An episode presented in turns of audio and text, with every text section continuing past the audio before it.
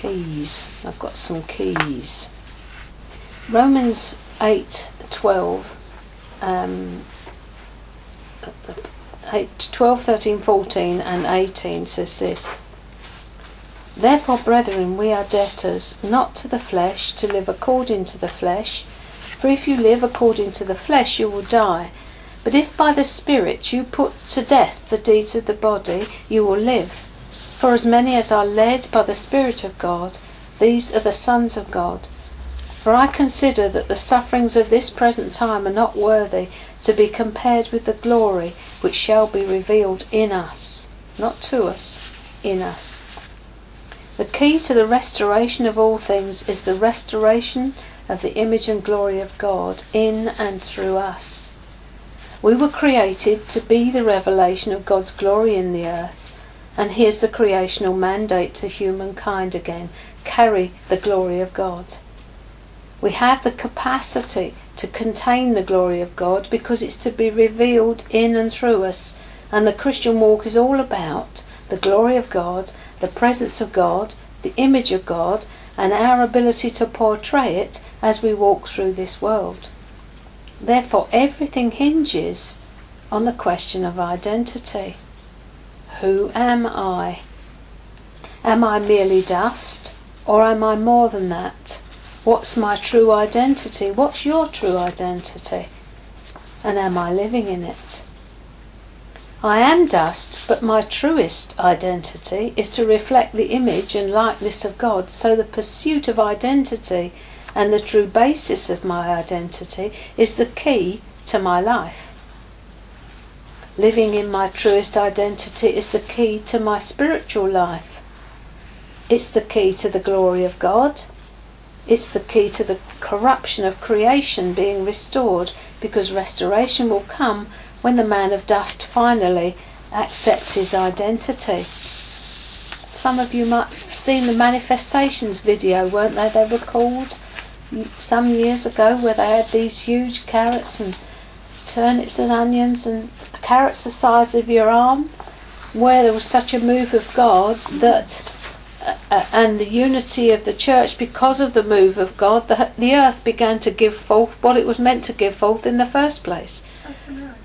South America. That's it. And as I, I said, uh, have you ever noticed when they went, the spies went in to look at the land first time? It took two men to carry a bunch of grapes. That uh, that land was going to bring forth the glory of God when the people of God went in there. But of course, they missed it and went round, and by the time they came back, the grapes were not that size. so there's some some things going on here. And the whole creation is waiting for the manifestation of the sons, the fully mature huios of God. And sons bear the image of the Father, Sons bear the DNA of the man of heaven and portray that image in the earth. So we've got two issues identity and image, what we portray. If you're unsure of who you are, if you're not happy in your skin, you will unconsciously be portraying something you want people to see. That is what advertising is all about. The advertising world is all about portraying something to others about your identity. Look, people, this is who I am. Because the world has lost its identity, it was lost when Adam fell. Satan can only copy, he can't create. So we become photocopies of each other, lookalikes. That's what peer pressure is all about, looking the same as everyone else. But God is creative. He didn't design us to be copies, but originals. Every one. Every snowflake, I understand, is different. Being conformed to the image of someone other than Jesus is bondage. So people out there don't know who they are.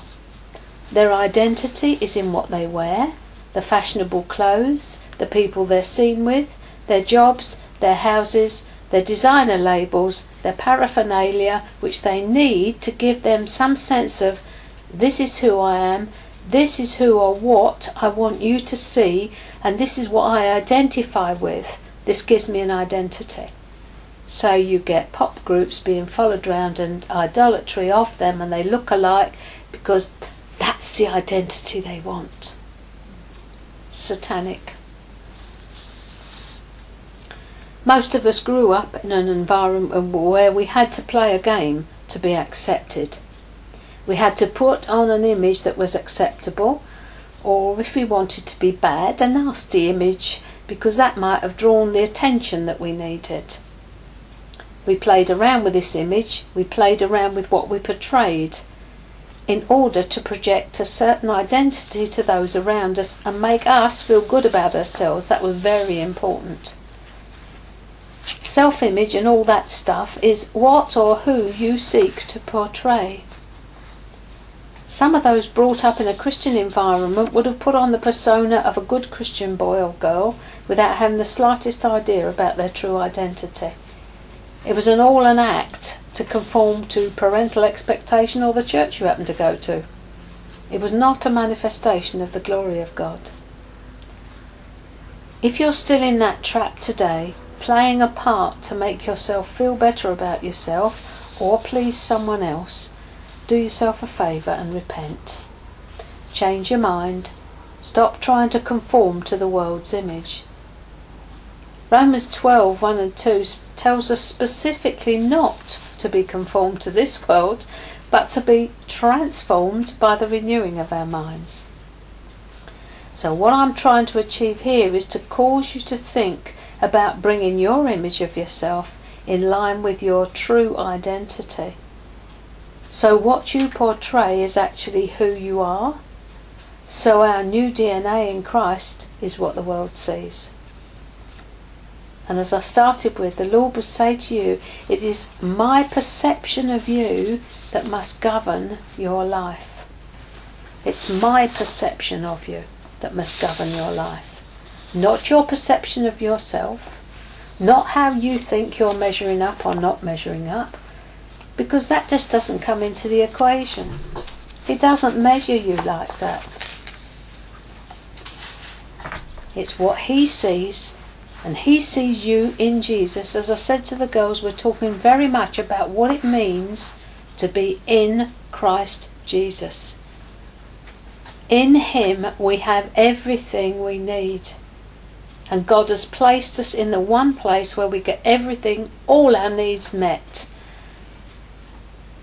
This morning, before you guys came, we did a prophetic act because God, I was sitting there while there was some worship going on, and there was a sets of footprints behind the sofa and there was water in each set of footprints.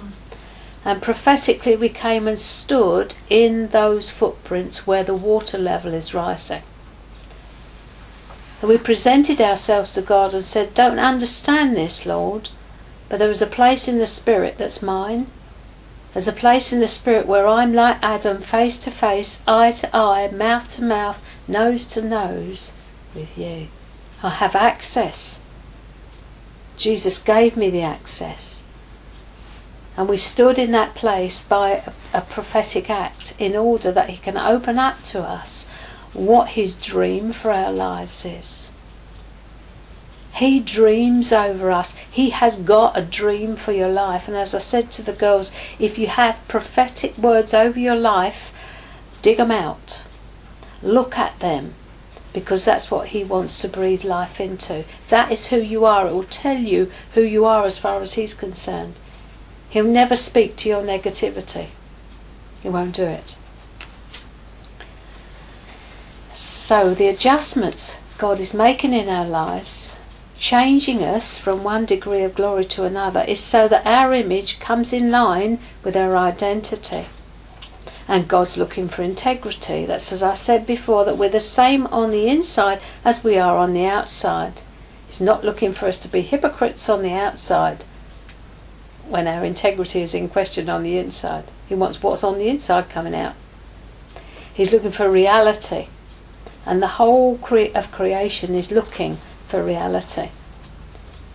Jesus upset the Pharisees, you remember, because he accused them of addressing the externals and not the internals. He told them they were whitewashed sepulchres, full of dead men's bones. That's religion. outward and external change, leaving the inside untouched. Religion's an image job. It addresses the externals, not the internals, so that you look like a good little Christian girl with your Bible under your arm and your tambourine in your other hand as you go to the meeting on Sunday. We're called to life in the Spirit, and the life of the heavenly man changes things internally. God's intention is to restore all things. When you became a Christian, what really happened was that you became a new creation, not a makeover. You are a new creation. God has recreated you in what was there at the beginning. You're part of the heavenly man in the man of dust. Something has been recreated in you. You're not a whitewashed tomb. God has breathed His own breath of life into you exactly as He did into Adam. And if you want to see this, have a look at John 20 22. And this is the rebirth. This is a scripture I find people just don't know is there or don't recognise what was happening. Who's preached it? John 20, 22. This is after Jesus' ascension and he's come back down and he's meeting them on the inside of the closed doors where they were because they were frightened of the Jews. And Jesus says in verse um, 21, He said to them again, Peace to you. Just stop fretting, guys. Just as the Father has sent me forth, so I am sending you. And having said this, he breathed on them and said to them, Receive the Holy Spirit. Now, having received the Holy Spirit and being led and directed by Him, if you forgive the sins of anyone, they're forgiven. If you retain the sins of anyone, they're retained. But the verse I wanted was the breathing. Remember, we looked just now at what God did when He breathed that explosive breath into the lifeless form of Adam. This is exactly what happened to you at the moment you were born again. Vipa! His breath came into you. Receive the Holy Spirit. This is not the baptism of the Spirit, this is the rebirth. So these disciples were the first born again believers. Up to that moment, they'd been Old Testament believers. Now they were the first members of the church. And just like in the Garden of Eden, he said, receive. When you're born again from above, the Ruach, which is the Hebrew word, and the Pneuma, which is the Greek word for the Spirit or breath of God, came into you to restore that which was lost. You're born not of the will of man, not of the flesh, but of God. The life of God is in you, it's done. The DNA of the heavenly man is released in you. Jesus too was a man born both of the earth and the heavenly. He left his throne above, took on the form of the man, earthly, but was filled with the Spirit, heavenly. He became like us in every way. He knows what it means to live in the tension of two kingdoms. Jesus came to put a face on God, and we're here to put a face on Jesus. 1 John 4:17 says, "As he is, so are we in this world." We live in the two realities because God wants his kingdom to come on this earth as it is in heaven. It isn't just that we bear the image, it's that we do the works. It's a supernatural identity and a supernatural lifestyle. We are just dust, but we contain the glory of God. And just to finish, Ephesians 2:20 says, "For we are his workmanship." I think the Greek is poema. We are his poem created in Christ Jesus. I think Graham says he writes a verse of the poem of his life every year. So he's got this long poem. created in Christ Jesus for good works, which God prepared beforehand that we should walk in them. Amen. Thank you for listening. Sorry, sorry. Good morning, and here we are, day two. Uh, this will be now the 11th of October, uh, Saturday, the 11th of October 2008, and we're on the Conformed To His Image school. He sees you today as you will be on that day. In the matter of our ongoing transformation into becoming Christ like, there are two extremes at work.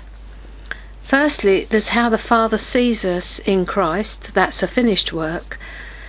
And secondly, there's how we see ourselves as we go through that process of change.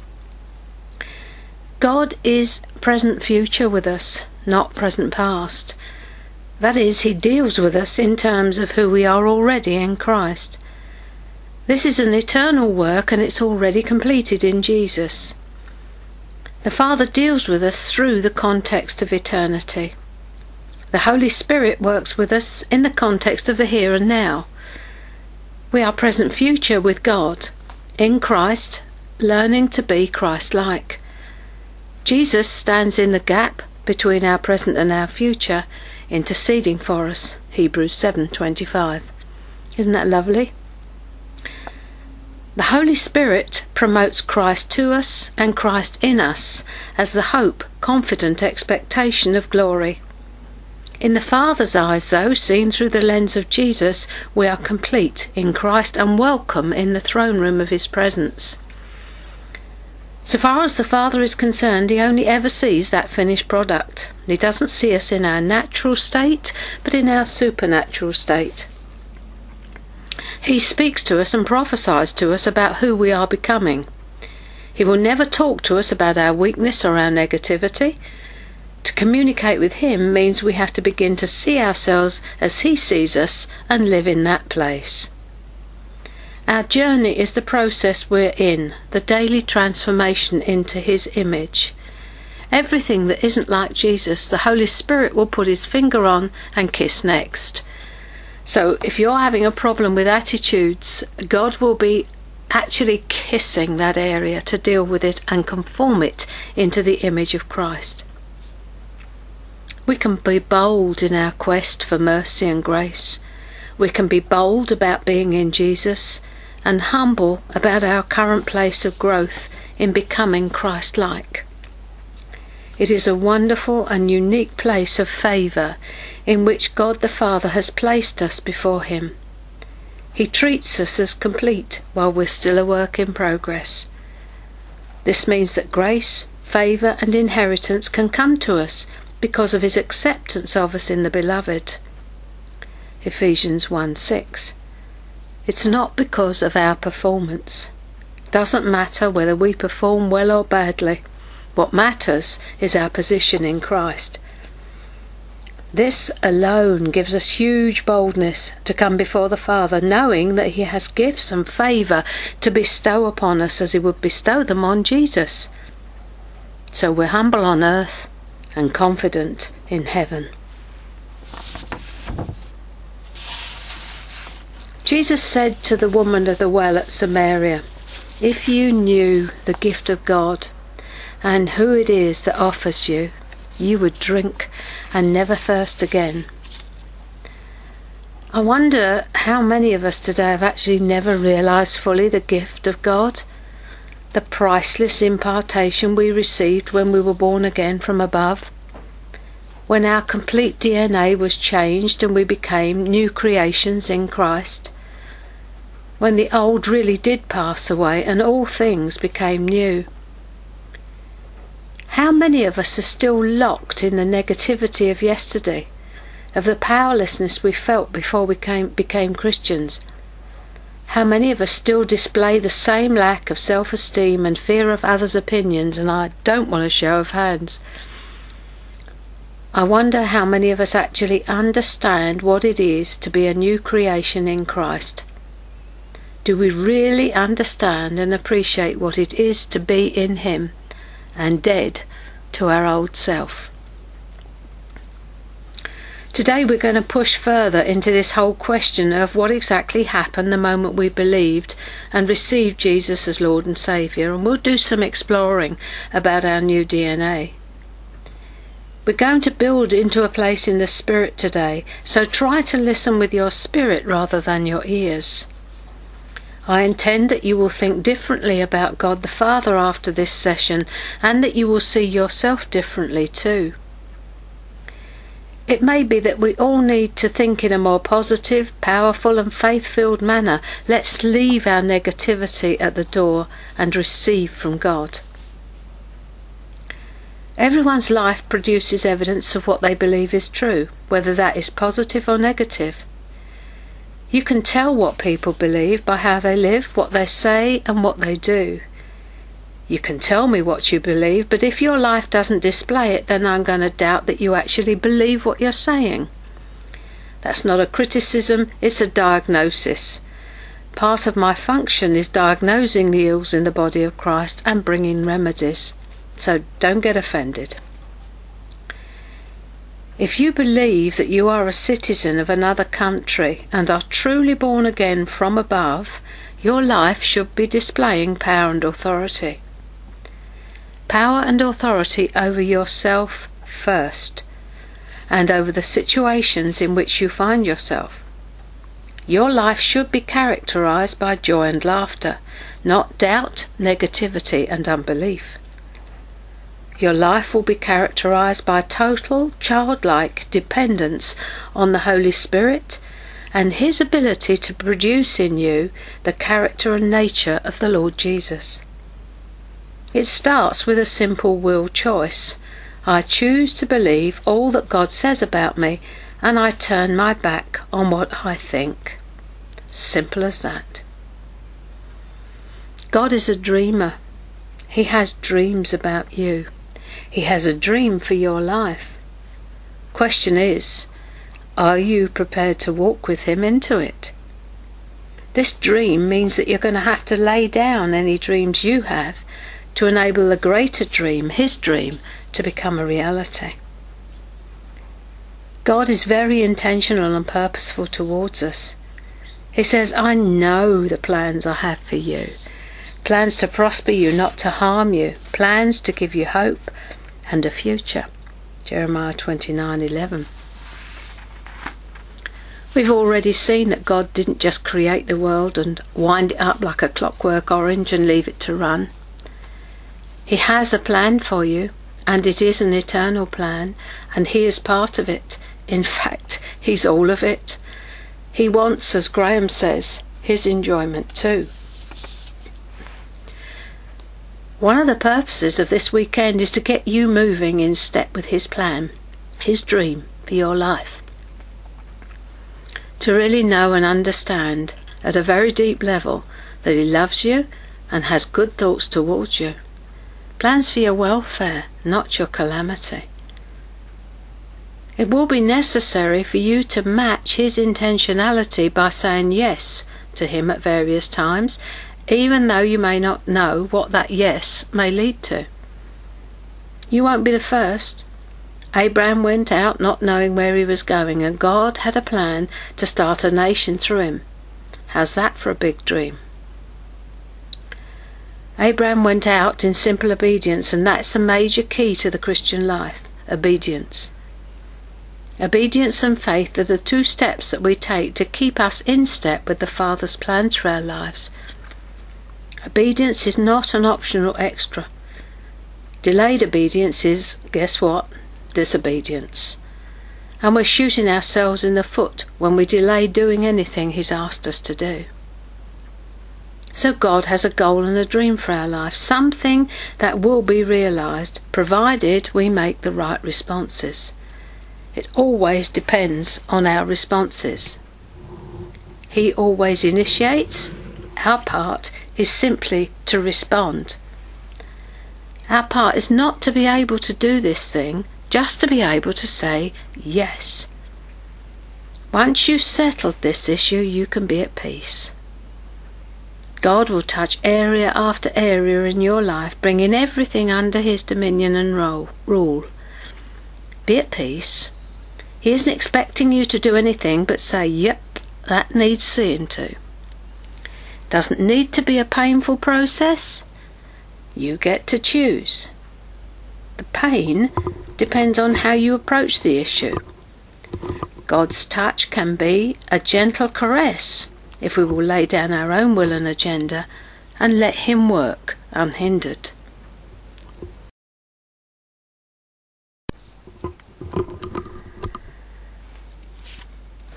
That, you may say, is where the trouble starts. Constant battle between the soul man and the spirit man. This is what causes the conflict within us. Mary and Martha at loggerheads with each other like two boxes in a bag. Jesus came to set us free from ourselves, from our magnificent obsession with ourselves, with me. That's what the cross did. When Jesus was crucified at Calvary, you were crucified. Paul says so. I have been crucified with Christ, nevertheless I live, yet not I, but Christ who lives in me. Not I, but Christ, is the nub of the whole issue of lordship. Not I, but Christ. No longer my life, but His. That soul of yours will not die quietly. It's been used to being in the ascendancy for many years and it isn't going to let go without a struggle. Without even realizing it, we can take over the Holy Spirit's role of bringing ourselves under God's benevolent dictatorship. I'll do it, we say. So we get hold of the issue, put it in the oven for a while, and wait until we think it's done. Then we take it back again, achieving absolutely nothing. That's the struggle we encounter day after day. But the choice is simple me or him. Who's going to be in the driving seat today? Not I, but Christ. Trying to die makes us preoccupied with what we are not.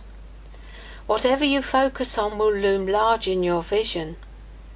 Living in Christ Jesus makes us preoccupied with Him. Alive to God, we automatically are dead to ourselves. We can't look in two directions at once. A double minded man, James says, is unstable in all his ways. Allowing God to make his home in us, to live in us, and make the changes necessary for his dream for us to come true is not without pain on days. But keeping our focus on God's constancy, kindness, mercy, and love will always, always lead us to triumph over ourselves and any other obstacle that happens to be in our way. Life in the Spirit is about digging out a well. It's about displacement. It's about letting the Lord take out of you what shouldn't be there, so He can put in what He most wants to give you. It's about making sure that the Holy Spirit has enough room inside you to move and accomplish all He wants to accomplish. Most believers don't practice agreement between themselves and the Holy Spirit. They can be soulish, led mostly by feelings and heavily influenced by rational thinking. The starting point for spiritual breakthrough lies in the will. Often, before God can do anything in us, He has to get hold of our will. It's through the will that faith is appropriated or comes. And so, in relinquishing our will, we make room for God to work in us because He can't do through us what He hasn't been able to do in us. God gave you a will so that you would never be at the mercy of your emotions. Our soul has to learn to submit to our spirit and grin and bear it until it's trained to serve us, uh, not us serving it. If we don't possess our soul, it will end up possessing us. This thing has to be mastered, and our will needs to be placed securely in God's hands. It's the safest place I know to keep it. Our soul is made up of our mind, our emotions, and our will and sometimes our emotions want to run the show. There's nothing wrong with emotions, God gave them to us, but when they are the ruling force in our lives, something is radically wrong. Our emotions are there to serve us, not the other way round. They aren't wrong. For the most part, they are healthy and releasing. Sometimes I really need to laugh, and sometimes tears are the only way for relief to come. But this is only a part of me, and I don't allow it to dominate my life. Our emotions and thought life are designed to enable us to focus on our Creator so that we may change our perspective and see things the way He sees them. We need to learn to live from the inside out, not the other way round. I really would recommend that you get hold of Graham Cooke's book, Towards a Powerful Inner Life where he explains the whole issue of the battle between the soul and the spirit. Many of us, I believe, walk around not realizing there is a battle going on and thinking that we are in the spirit when we are actually still firmly in the flesh because we have not recognized what the Holy Spirit is within us for and how that battle actually feels. So I would recommend you get it. You can go, if you have a computer, onto www.brilliantbooks.com and download it as an ebook, which is very cheap and easy. Or you can send for it from uh, Brilliant Books. Absolutely amazing thing, and you should work through it, not just read it. So, if our thought lives and emotions are more active than our will, we will move into carnality and not spirituality. We will live our lives not feeling right about people, things, and circumstances, and the ruling force will be what we think. And feelings are not the yardstick either. Our feelings will rule us if we allow them to, to the point of ruin. Our feelings will take us into places we really have no business going. It felt right, so I did it. Carnality essentially is about us wanting to live for God on our terms. We refuse to relinquish our control to Him and we become religious, pious, pharisaical, holier than thou all the time we're actually living to please ourselves, having a form of godliness, but denying its power.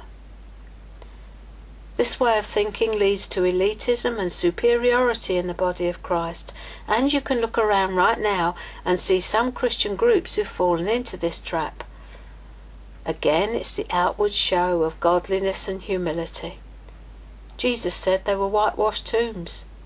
They're marked by exclusion, not inclusion. They have forgotten that Jesus came to the tax collectors and prostitutes of this world. They've never understood that God is inclusive in all that He does. How often do we exclude people because they do not fit with what we require of them or don't think or see things the way we do? If you weren't here yesterday when we did this, just take a moment right now to look at the people around your life, those whom you feel the most difficult. Draw a circle and include them inside it with you. Bless them and pray for them. You will be amazed how that will change your heart and attitude towards them and in some cases, it will change their attitude towards you. Love is a circle. Love is inclusive. Love is the most important thing. It was love that propelled Jesus from his throne above to become Saviour of the world. Not just Saviour of those who would believe, he would that all men be saved we are meant to be an expression of His love on this earth, doing good. We are meant to be inclusive, not exclusive. But we cannot do that in our own strength. It has to be through what God, God does in us so that He can do it through us. Yielding to the Holy Spirit is the key. Yielding to His desire, giving Him executive control, is the whole of the key to the Christian walk. So, what's God doing on the inside of you right now? And how much are you allowing Him unhindered access? We're constantly on the lookout for something new, but beloved, we do not need anything new. We need to start putting into practice the things we already know. New tickles our ears and excites our emotions but often results in no further action than a feeling of being on a spiritual high. Putting God in a box until the next week, the next meeting, the next conference, or whatever results in weakness. He is your life. Everything else is peripheral. He is your life. He is the one you will spend eternity with. When Christ, who is your life, appears, we shall be like him.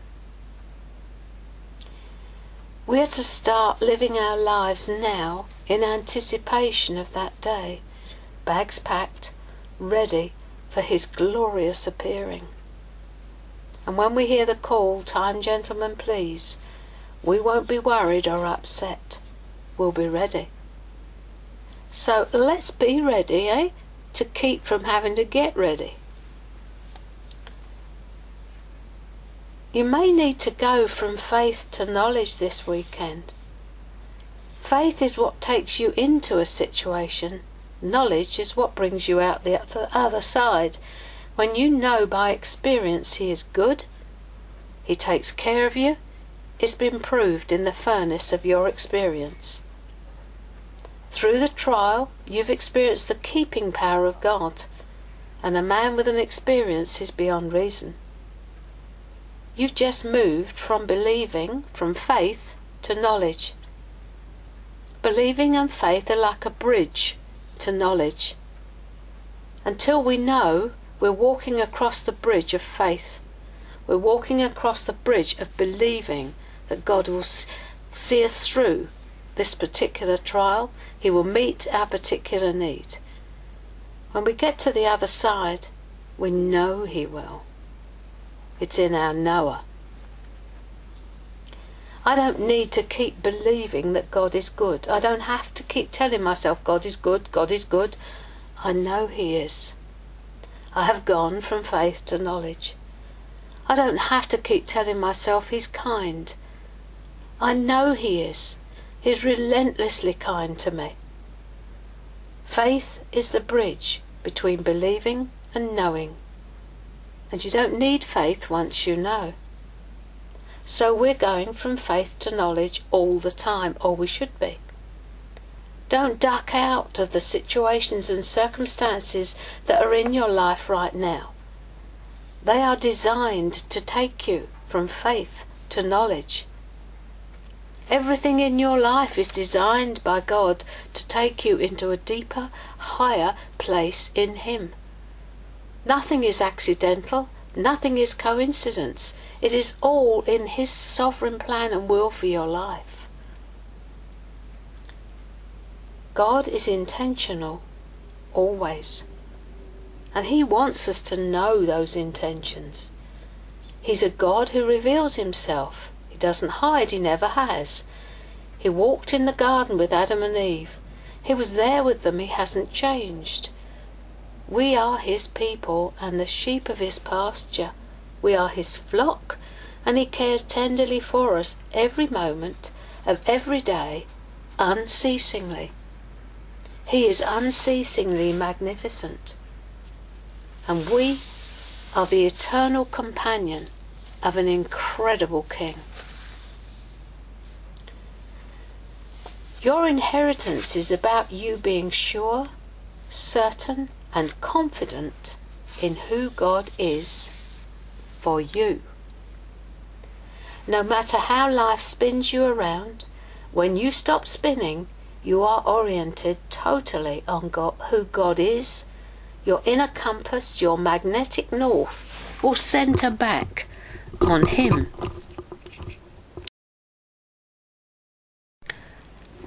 Jesus made a number of statements about life in the Spirit. John 10:10. 10, 10. He said that the devil is a thief who comes to kill, steal, and destroy, but I have come that you might have life and have it to the full, bountifully, abundantly. It's God's intention that we understand He seeks to give us a life so lavish, so exuberant, so teeming with possibilities, so overflowing with joy and laughter, that we can be generous with all that we are and all that we have and never run out. We can give ourselves away and still see a multiplication. God doesn't do division. We can live a life so plentiful and so abounding in provision that it would take us to a place so far above the level of the destroyer that he would be subject to us in our generosity. I'm working on that. That we would live so far above poverty that poverty would be subject to our generosity. But that may take a change of mindset. Do you think it's possible that the devil has lied to us to the extent that we have accepted a lower level of spirituality than that which God intends we should have? Could it be that the destroyer has systematically cheated, robbed, and stolen from us that which is our rightful inheritance in Christ, and we're not even aware of it? Has he stripped us of our glory without our realizing it has gone? tired, defeated Christians living lives of quiet desperation, boredom, and monotony. The sign of a bankrupt faith, Graham Cooke says, is that your plastic is full, but not your life. I'm sorry, sir, your card has been declined.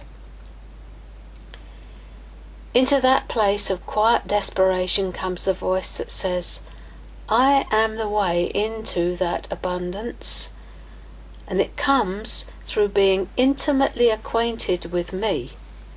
And you can as- access it through a real one to one relationship with me. If you aspire to be in ministry, you will need to know that lifestyle is more important than ministry.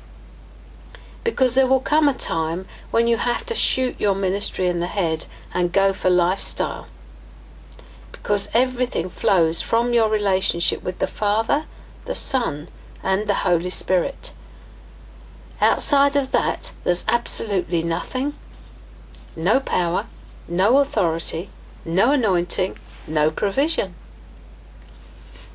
If you first have the lifestyle, you will always have the gifting and the provision. If you walk with Jesus, He will tell you everything you need to know to live this life of fullness. And the first truth that Jesus wants you to grasp is that He is the life. It's Him living in you that guarantees all the abundance you may require.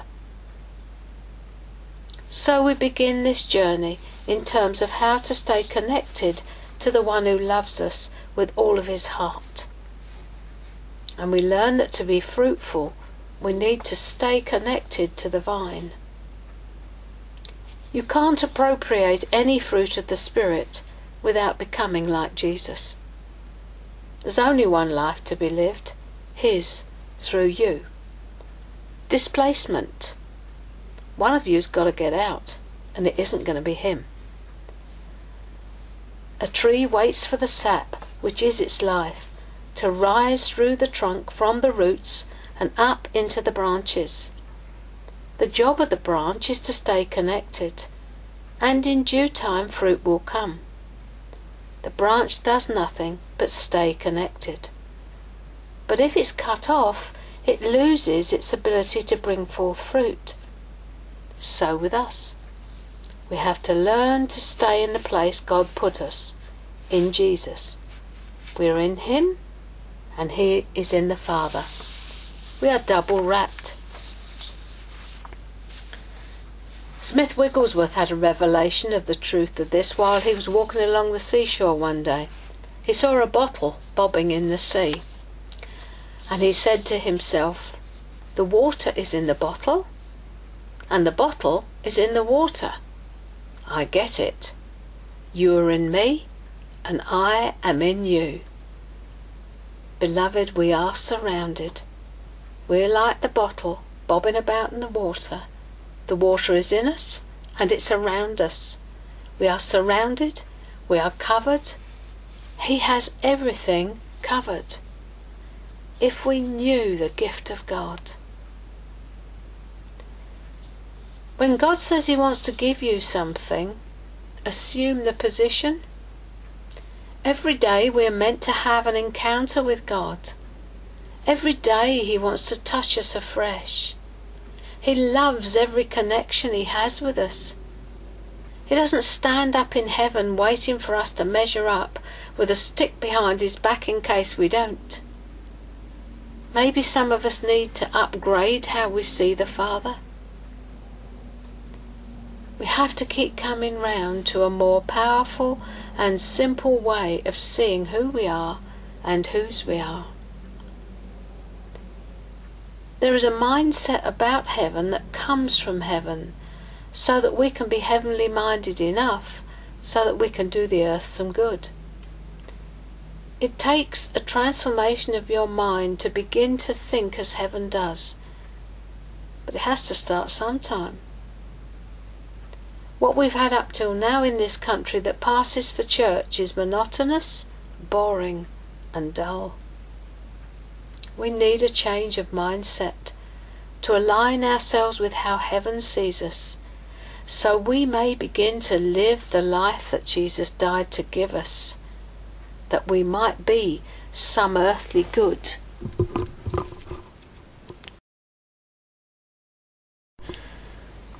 And the next step on our journey is abandonment.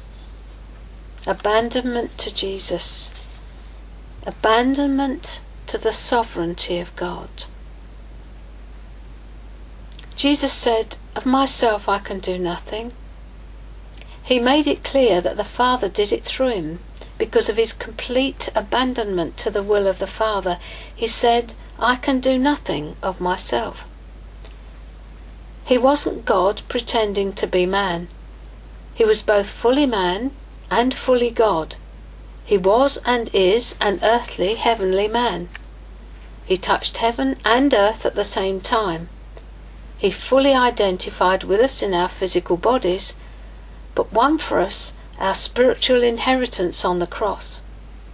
He bought back that which we'd lost, the lost glory, to enable us to be at once earthly and heavenly people. As we move on in this weekend, we'll see that we are recognized in both realms. We are recognized by those around us in our earthly identity. And we are recognized in heaven by God the Father in Christ, where we have a heavenly identity and calling. We're also recognized in the heavenly realm by the enemy. He knows who we are. Touching heaven, touching earth. If Jesus did what he did as a man living in God, then we have a responsibility to pursue that lifestyle. Jesus walking on water as a man inspired Peter to have a go. If it's you, bid me come. Peter knew that Jesus was a man, and if he could do it as a man, why not Peter? He never asks anything of us that he doesn't give us everything that we need to do the job. He knows what we're made of. He got hot, sweaty, dirty, and exhausted. He knows what it feels like to suffer the restriction of a human frame. He was tempted in all points, as the writer to the Hebrews says, yet without sin.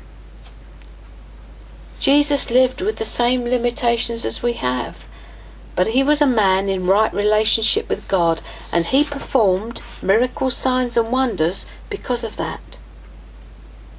He promised us before he went to the Father that we would do greater things than he had. That's our inheritance. Learning to live in a limiting world with limitless resources at our disposal. But to come into that, we need to learn how to abide in the Father revel in the fact that we are tiny and revel in His immensity and find our place in His plan for our lives. There is a place in the Spirit with your name written on it. Currently, that's what my journey is about finding that place and abiding in it. My imagination needs an upgrade. Without the very real help of the Holy Spirit, I can't dream outrageously. But that is what God wants for us all to dream outrageously. What if the Lord wants your relationship with the Father to occupy a higher place in your understanding? What if the fun part of your life is learning to be like Jesus and then learning to do the things he did? Abundant life is a life that can't be starved. It's too abundant. It's a life that cannot be starved because it's a life that feeds other people. Do you remember what I said in the last session? It's God's intention that we understand that He seeks to give us a life so lavish, so exuberant, so teeming with possibilities, so overflowing with joy and laughter that we can be generous with all that we are and all that we have and never run out. We can give ourselves away and see a multiplication. God doesn't do division. We can live a life so plentiful and so abounding in provision that it would take us to a place so far above the level of the destroyer that he would be subject to us in our generosity. But that might take a change of mindset. What we're heading towards is being broken bread and poured out wine to feed and nurture others out of our abundance. Abundance is the more you give, the more you receive. Jesus said, didn't he? Give and it shall be given to you. Good measure, pressed down, running over into your laps. What if one of the ways the enemy has robbed us is in our giving of ourselves? Because he's made us so frightened of loss so unable to unclench our hands and give away what we have to those less fortunate. Jesus poured out his soul unto death. Do you think we are any different?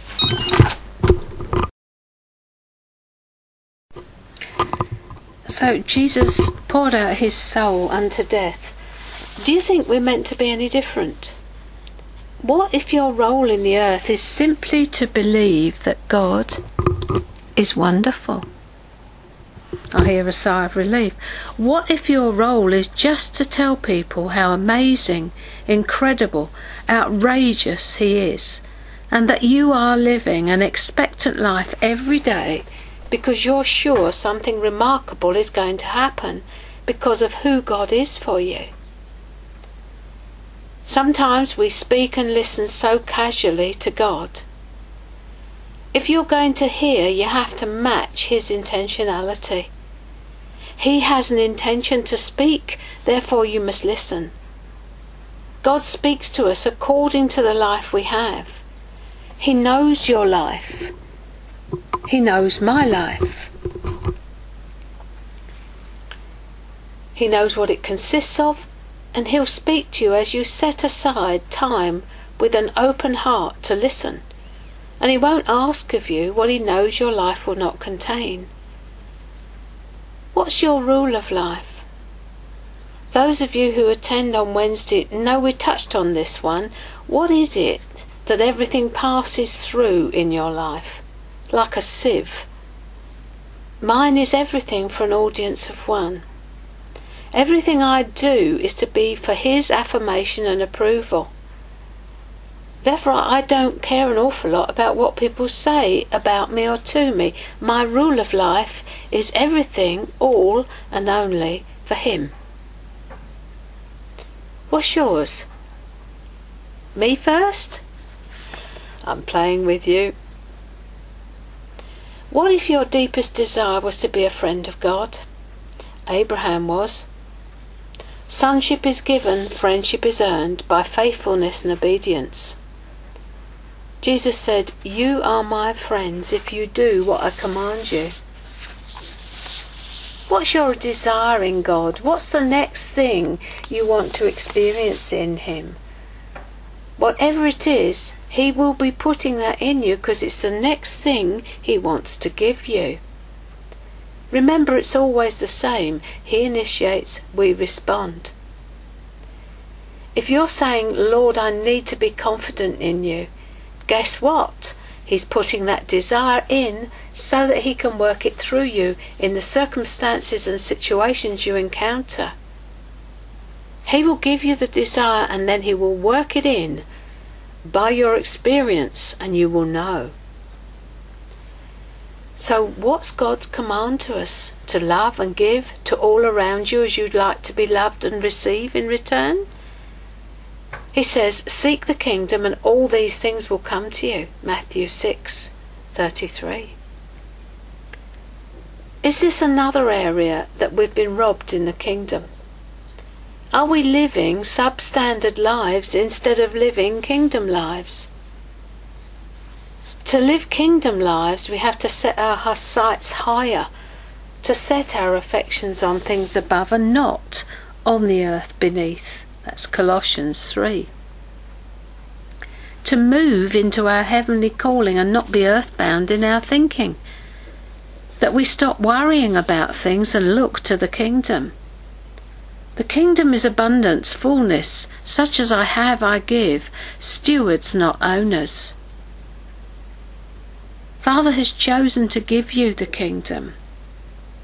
What are you doing with it? It's the Father's good pleasure to give you the kingdom. What's that?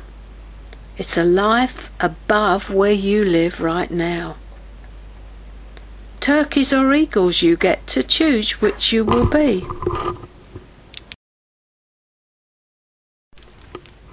There are heavenly seating arrangements in Christ in the third heaven. The first heaven is where we are. The second heaven is the atmosphere where the Prince of Darkness patrols. And the third heaven is far above, all that way, way outside the stratosphere. That's where Jesus was raised to and is seated. And that's where we are positionally. Isn't it time that we came into this part of our inheritance? The goal of our life must be to live there because you get a different perspective at the top of a mountain than you do in the valley. The call is to come up higher, come up here and see from my perspective.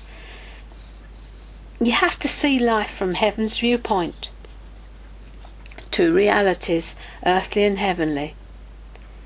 You have to see what he is seeing and saying in any given circumstances. That is the most important thing. We have to train ourselves to see beyond what we see with our natural eyes and ears and hear in the spirit what God is saying about the situation. Otherwise, we stay turkeys. We're earthbound.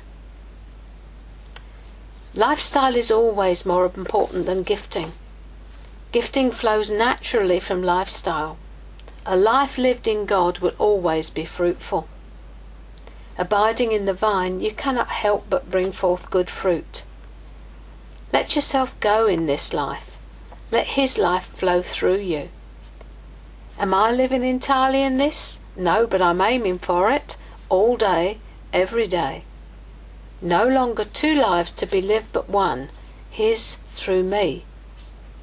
I'm standing in the gap between promise and fulfillment, and I'm not giving up. I want to inherit.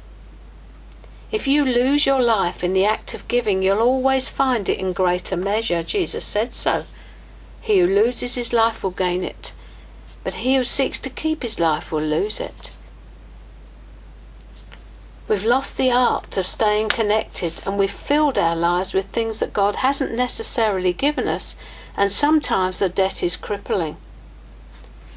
We've traded astonishment, amazement, and wonder for something much less. It's time to get back to a life of simplicity and childlike wonder about who God is. It's time to surrender to the real life to come back to the place we've departed from. We put all the emphasis on God doing something and not on us actually accepting who we are in Christ, what He's already done, and what He did on Calvary, and living in that. It's time to come to the place that God has set aside for you in Christ, owning up to it and understanding that you are your own revival every single day. You can be renewed, refreshed, and revived by staying connected to Him. You will not be meeting dependent. You will not be looking to the next visiting speaker or the next conference, but you will be living each day in day tight compartments, locked into the love of God for you and giving it away to anyone who will have it. When you have an experience of who God is for you, no one can deny it. You are living it, and they can see it in you.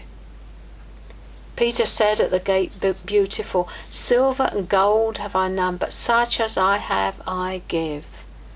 And the lame man walked. Beloved, I'm sure that this is all part of our inheritance to live in the love of God and give it away to recognize that Jesus came to save us from our self life, from the life that protects ourselves. He wants us to realize that He is our protection, He is our strong tower, He is our rock, He is our defense, and everything we need is in Him, in Christ. This is why alignment is so important. You align yourself with God first and allow the Holy Spirit to tutor you into what you are becoming, all the while living in that place. I am the eternal companion of an incredible King. As you begin to accept and acknowledge who you really are, your life will come into alignment with what God says about you. You are my beloved. You are my chosen one. He doesn't have a plan B. We are it, the only plan he has.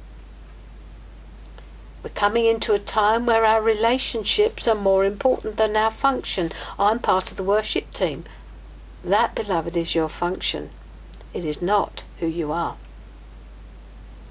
None of this will happen outside of intimacy with the Father. It doesn't matter how you see yourself. It's how he sees you that matters. It is his perception of you that must govern your life.